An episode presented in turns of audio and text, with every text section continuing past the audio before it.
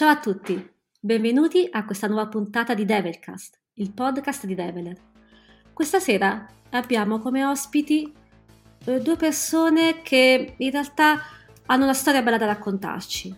Parlo di Vladimir Zaneschi e Pietro Mantovari.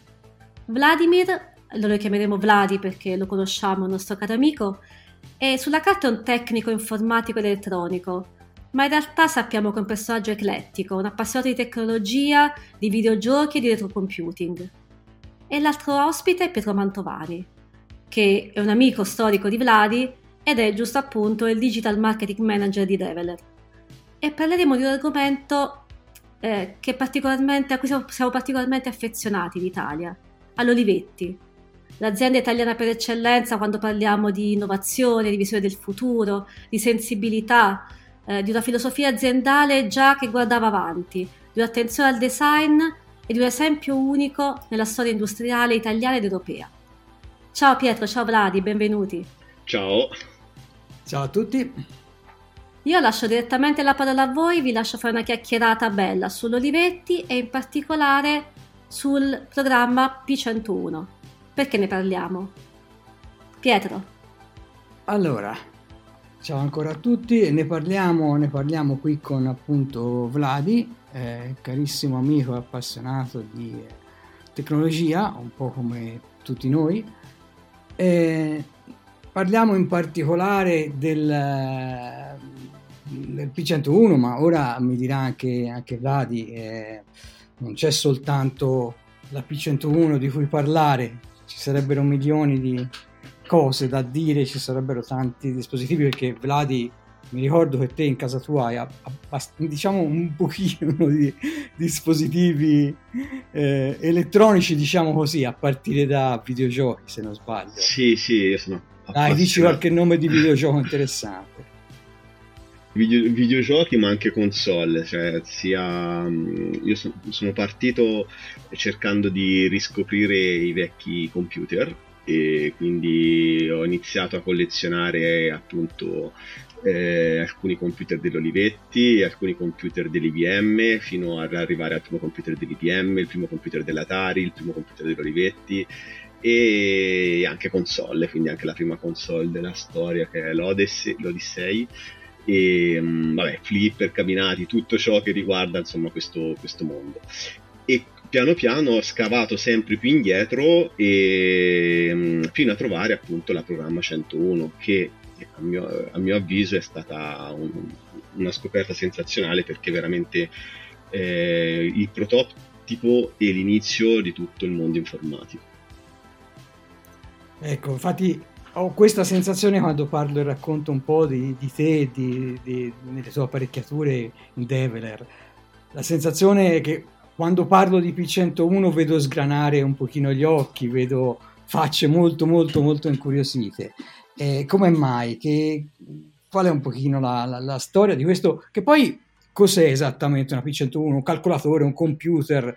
So che anche su questo si discute un pochino. Eh, mm, sì, si discute e mh, mm, credo che sia per il fatto che la 101 è veramente ai primordi, all'inizio, da dove tutto si è sviluppato, quindi poi eh, il, diciamo, le basi le, le, ha tutte a mio avviso perché la conosco sia dal punto di vista elettronico che di programmazione in quanto ho fatto anche alcuni videogiochi e addirittura anche delle piccole conversioni di alcuni, di alcuni giochi eh, ad esempio eh, Moonlander o Lunar Lander eh, ovviamente la P101 non ha un monitor, è per questo che viene spesso eh, vista in maniera strana, ma eh, la realtà è che tutti i computer del tempo degli anni 50 60 o almeno comunque la maggior parte non avevano il monitor come ad esempio anche l'Elea e, mm, e la P101 eh, è veramente primordia quindi è una struttura fatta di mh, mm, non di microprocessori e processori ma di componenti discreti, quindi transistor, eh, condensatori, resistenze, tutte cose a vista che venivano montate su schede manualmente e un'altra parte è meccanica, cioè la parte della tastiera è meccanica, quindi è veramente un oggetto particolare. Stampa su un cartoncino di, di carta, e, ma come lo faceva appunto al tempo i vecchi computer, non è dotata di tantissime luci, ma comunque ha le sue lucine di avvisi, eccetera, eccetera, e è un, una cosa molto particolare. Per, anche per programmarla è, è, stato geniale il modo con cui loro hanno sviluppato un, diciamo, un metodo di programmazione intuitivo e mm, diciamo quasi, quasi a icone, tra virgolette, però insomma si avvicina. E sicuramente non si parlava, mi sa, di sistemi operativi a quel tempo, mi immagino. No, sistemi operativi non esistono, eh, cioè, o meglio, qualche cosa veniva poi sviluppato manualmente da, dall'azienda che li utilizzava. Ora, chiaramente parlare della 101, dato che vera- si tratta proprio della, della, dell'inizio della storia, perché io vedo proprio l'inizio del, del, del computer, dell'home computer con la 101. Eh, no, non c'era sistema operativo, mh, ogni persona si sviluppava il suo software e la P101 non faceva differenza, uno poteva sviluppare i suoi software, metterli nel, nei suoi, tra virgolette, dischetti e poi avviarli quando era necessario. E questo allo stesso modo era più o meno quello che succede all'interno. Ora faccio sempre un paragone, ma perché è per capire meglio, è con l'Elea, che, che appunto qui a Bibbiena, che ogni tanto vado a visitare e ad attivare ad utilizzare per mantenerlo un po' in vita e anche lì no, non esiste sistema operativo, insomma. Ok, ok, chiaro. Oh, siamo già a parlare anche dell'Elea 9000, qui spuntano fuori materiale per tanta, tanta eh, discussione. Eh. Sì, sì. Tornando però alla P101, appunto, quindi tu mi immagino programmi in un, programma, in un linguaggio, eh, quindi eh, linguaggio macchina praticamente. Sì, è, è vicinissimo. Sì, sì, è vicinissimo al linguaggio macchina, è simbolico, è composto da, um, dai, dai, semplici, dai, dei semplici if. Da, quindi da salti condizionati, salti incondizionati, eh, registri dove mettere i dati e, insomma, e, e poi una, un output, un input e, e vari comandi per, per sviluppare poi insomma, il, il, il software all'interno. Ehm, ora, mh, mm, non, sono, non, ci sono proprio frasi perché come uno può vedere anche da qualche foto che trova su internet è composto da qualche lettera e, e numero e quindi la programmazione è diciamo simbolica ecco, ci sono delle, dei metodi ripeto, ritengo molto intuitivi e geniali che semplificano, la semplificano molto, eh, almeno a paragone di altri mega computer del tempo. E senti, tornando un po' al, invece alla particolarità di questa macchina, ma anche alla particolarità di come ti sei ritrovato a, ad esserne in possesso, la, immagino non sia stato semplice trovarla e, e penso siano rarissime, mi pare mi pare si, si, parla di 10 macchine nel mondo, sbaglio? Allora, eh, al tempo se ne, se ne contava sì, mh, mm, poco più di una decina. Probabilmente ora ne esiste qualche decina, nel senso magari possono essere 30-40, però effettivamente come, come, numero ce n'è veramente poco, è, po- mh, mm, veramente un numero scarso. Non si arriva credo alle, alle 100 unità. Mm, da quello che conosco io in effetti sono più o meno saranno all'ultimo l'ultimo conteggio che fecero su Ivrea mi pare erano una quarantina. Più o meno questo nel 2016 eh, funzionanti. Io... no No, funzionanti no, una quarantina in generale, funzionanti poi ecco diciamo una metà più o meno. Infatti io la trovai che non era funzionante, cioè quando si ritrovano sono in delle condizioni, di solito eh, la parte elettronica funziona bene, io eh, l'ho, l'ho, ritrovata, non l'ho assolutamente accesa, quindi per chiunque la trovasse un consiglio non la accendete subito perché ci sono delle parti meccaniche con proprio delle cinghie eh, in, in plastica che eh, nel, nella cinquantina di anni che sono passati da quando sono state prodotte si sfanno e, mm, e quindi praticamente non, non, gira più il raffreddamento e c'è il rischio di bruciarli. E io quando la trovai, la trovai in uno, in, a Bologna eh, tramite degli annunci, non mi ricordo, la cercai veramente per tanti anni in buone condizioni e esteticamente sembrava buona quando andai su a Bologna la trovai in, un, eh, in, un, eh, in uno scantinato in un angolino quindi già lì mi ero preoccupato di cosa ci avrei trovato dentro, di, della ruggine e tutto. E, mm, e, niente, poi la portai a casa, provai a smontarla, a pulirla e, e da lì eh, chiesi l'aiuto Gastone Garziera, che è suo, uno dei suoi tre creatori, ancora in vita, e De Sandre, che è l'altro, l'altro ingegnere, e, mh, Perotti invece era morto nel 2000, insomma, quindi non c'era.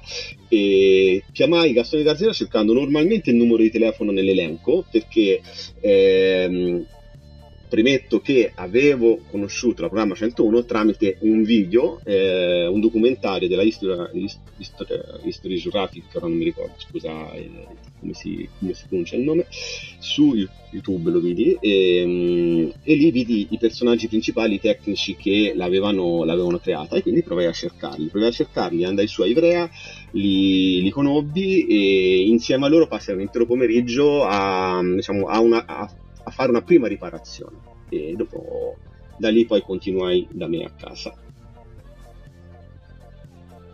Eh, notevole. E non so se si può spiegare qual era il, il, il, problema per noi comuni mortali, se è un qualcosa di comprensibile. Ah, eh, allora... Il problema o i problemi? I problemi, sì, c'era più che un problema. Eh, una parte era la parte meccanica, tutta la, part- tutta la tastiera, eh, tutto l'innesto dei, mm, dei, I pulsanti sono tutti meccanici, sono, eh, hanno un sistema di blocco quando lei va in, eh, in, calcolo, quindi quando inizia a calcolare i, i tasti vengono bloccati, quindi non si possono premere. E, um, il problema era sì, chiaramente questi, quest, questa parte meccanica si era inchiodata tra, tra di sé, quindi dovuta, eh, l'abbiamo dovuta smontare e um, rilubrificare tutto. Poi c'era un altro problema sulla stampantina, che era um, anche quella non funzionava, non partiva. E, e, lì c'era un piccolo solenoide che era, era saltato, era saltato il solenoide, quindi non, non ritrovandolo ho dovuto sfilare tutto il filo del solenoide che è praticamente come un capello e arrivare al punto do- di rottura risaldarlo in maniera molto accurata e, e, poi insomma riavvolgerlo tutto. E la stampantina devo dire che è una cosa veramente è un orologio quindi è veramente delicata da smontare e infatti eh, ebbi poi un consulto con uno dei tecnici che ora non mi ricordo il nome meccanici dell'Olivetti che per telefono mi guidò per smontarla perché c'è tutta una, una serie di parti di, che si sincronizzano per riuscire a stampare su questo foglio di carta perché questo foglio di carta eh, stampa non come una macchina da scrivere comune che ha tanti martelletti ma c'è un unico martelletto che si muove e le lettere sono eh, in un rullo cilindrico dietro che diciamo girando molto velocemente eh, nell'istante in cui si trova la lettera corretta il martelletto parte batte sulla carta che è tra il cilindro e appunto il martelletto e stampa la, la lettera. Ovviamente so, sopra c'è un, un, sopra, tra il martelletto e la carta c'è poi un nastro del, tipico delle macchine da scrivere inchiostrato per lasciare il, il timbro. Insomma. Ora non so se sono stato chiaro, però insomma, il meccanismo è più no, o meno quello che possiamo probabilmente capire noi se è stato, se è stato chiaro. E, però no, non, magari non abbiamo risposto a, a una domanda che, che, che, che è fatta un po' all'inizio. E che cos'è esattamente? Siamo ancora noi a cercare di capire che cos'è la P101 e come si potrebbe definire, perché mi, mi dicevi appunto non, è un dispositivo quindi elettromeccanico, ma è un computer o non è un computer? Allora, eh, sì, per me a mio avviso è un computer a tutti gli effetti. La P101 è dotata di diciamo, una parte che riguarda la, il processore, il, quindi la, l'unità di calcolo, eh, è dotata di una sua memoria interna, può archiviare sia il programma che i dati, può eseguire diciamo, i vari calcoli, quindi può, può salvare nelle, schede, nelle schede ehm, perché c'è un, un'unità di memorizzazione esterna come se fosse un floppy, anche se non ha la forma di un floppy perché è una scheda magnetica che striscia dentro, all'interno della macchina, dove salva e rilegge sia i programmi che i dati salvati. A mio avviso ha tutte le caratteristiche di un computer in maniera veramente, veramente minimale e, e il linguaggio di programmazione che è a mio avviso anche più avanzato di alcuni computer eh, dell'epoca, come ad esempio l'Elea eh, 9003, che è sempre degli anni 60, fine, fino ai fine anni 60, eh, molte istruzioni, come ad esempio i salti mh, mm, da una zona di memoria a un'altra, sono proprio superiori come, come usabilità e come, e, e come, progettazione. Quindi a mio avviso sì, è un computer a tutti gli effetti.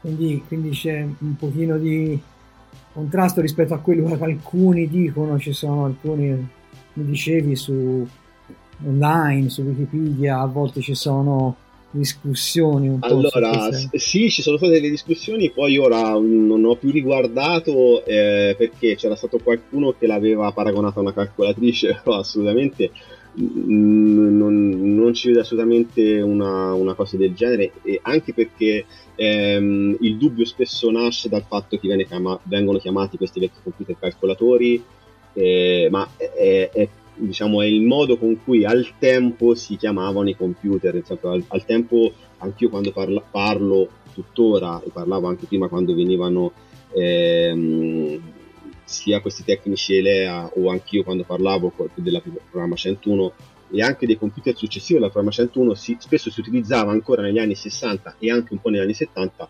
eh, la nomenclatura calcolatore. E, mh, però sì, non, non, non vedo di, molte differenze perché alla fine si tratta soltanto poi, l'unica differenza tra la 101 e un computer di oggi sta nella quantità, non nella qualità.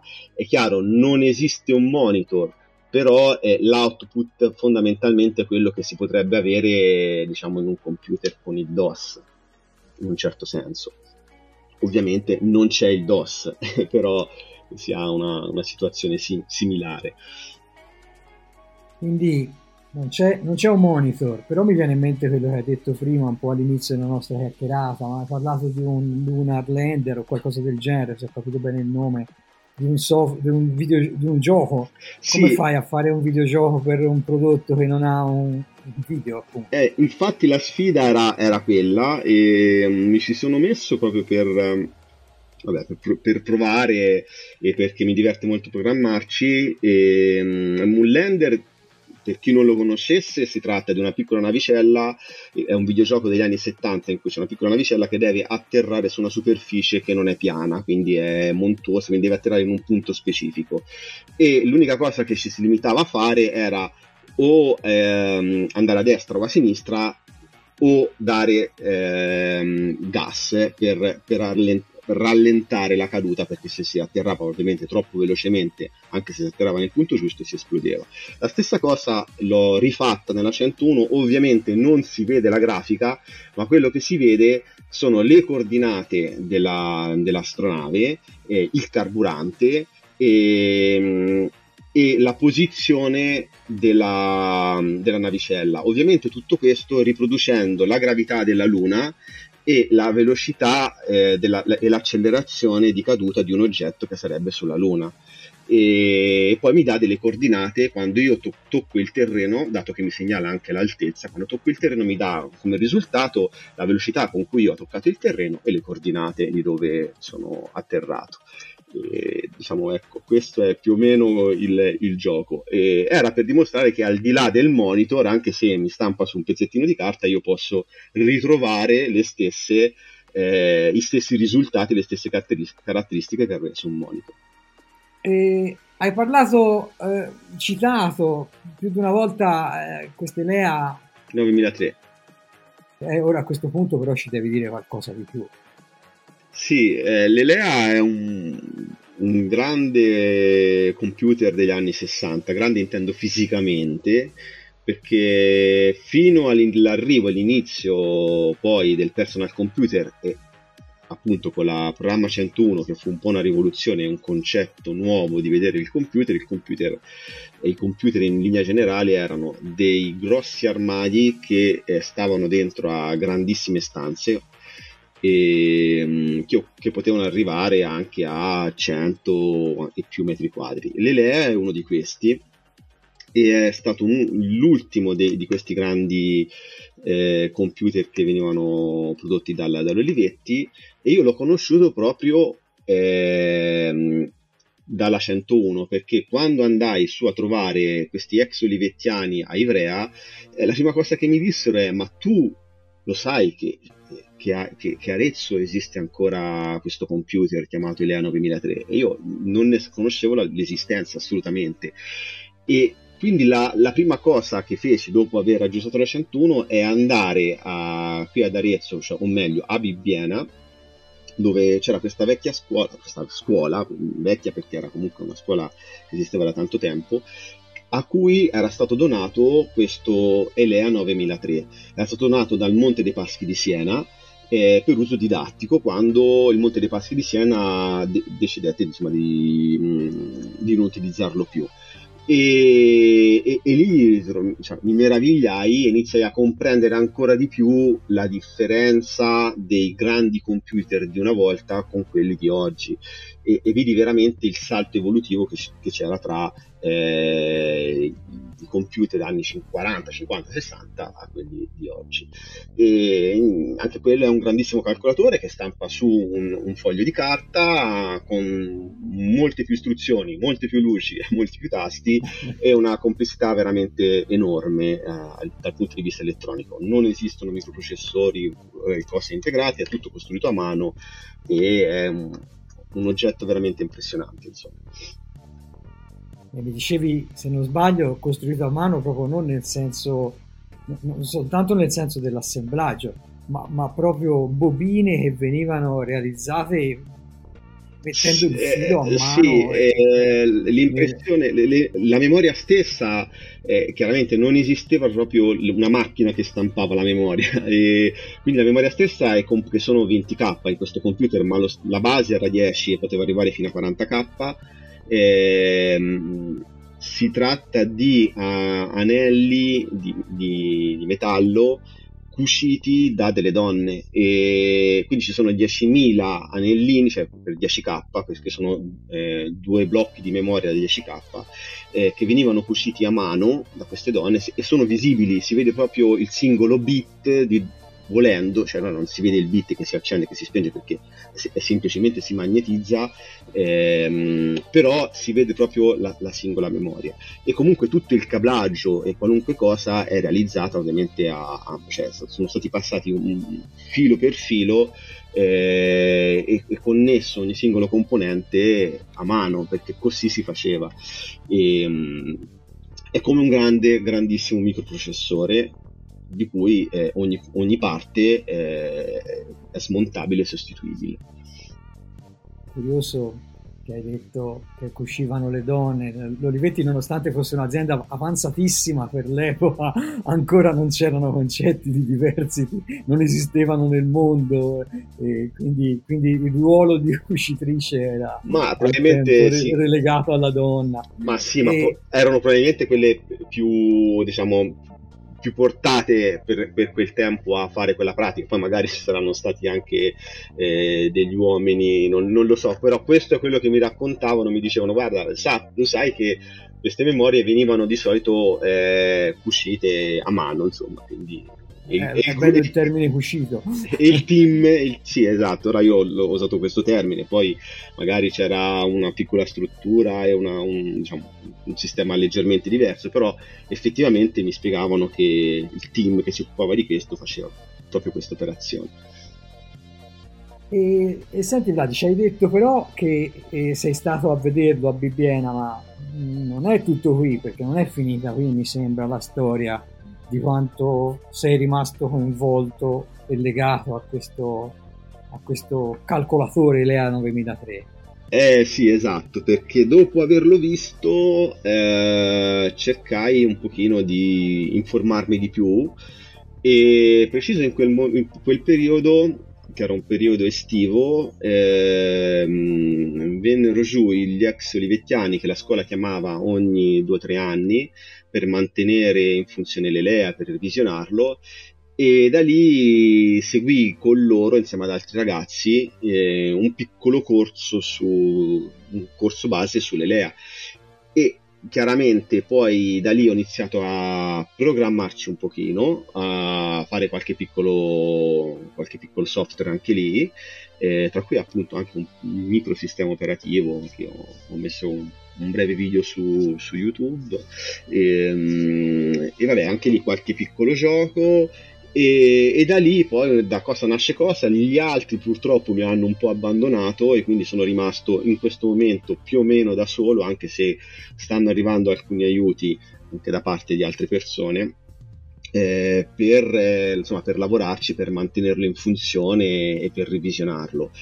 E, e, io ora, prima della pandemia, quasi tutte le settimane eh, andavo su, e mm, lo avviavo e facevo tutta una serie di check, di test e mi occupavo eventualmente anche di una parte di riparazione, sempre mantenendomi in contatto con i, gli ex olivettiani di cui uno si trova in Francia e un altro si trova a Torino.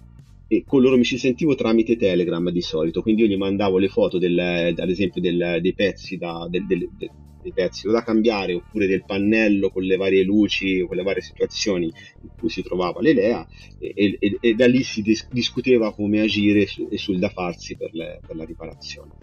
Purtroppo dopo la pandemia c'è stato un po' un freno e un blocco, però vediamo, speriamo di ripartire. Forse chi, chi ci ascolta non si rende nemmeno bene conto se si pensa a quanto è la durata media di un dispositivo elettronico oggi, di un cellulare. Non... Qui sta, stiamo parlando di eh, far funzionare, continuare a far funzionare una macchina che è del 1957-58 se non sbaglio. Fine sì, 50. è fine anni 50. Fine anni 50. Quindi mi immagino ci siano mh, mm, cose particolari per per riparare, cioè bisogna soluzioni un po' alla Apollo 13 per intendere. Eh sì, non, non, c'è niente di standard purtroppo e anche i manuali vanno un po' decifrati e mm, vanno studiati, vanno studiati tanto, si stanno riscannerizzando, cioè è un lavoro mastodontico, non, non si sa da quale parte farsi a volte poi non sono componenti di serie, immagino, di commercio, sono tutti componenti, no, saranno componenti particolari. Esatto, si cerca di mantenere l'originalità, quindi comunque di riutilizzare cose o uguali o simili, eventualmente si segna quando non si utilizza lo stesso, lo stesso oggetto. Per fortuna il Monte dei Paschi di Siena diede tantissimi ricambi a tutto ciò che aveva, quindi anche tutta una serie di schede, ricambi, eh, parti consumabili che dovevano in modo da poterle avere. E quindi ancora ci sa eh, buona parte di questo materiale.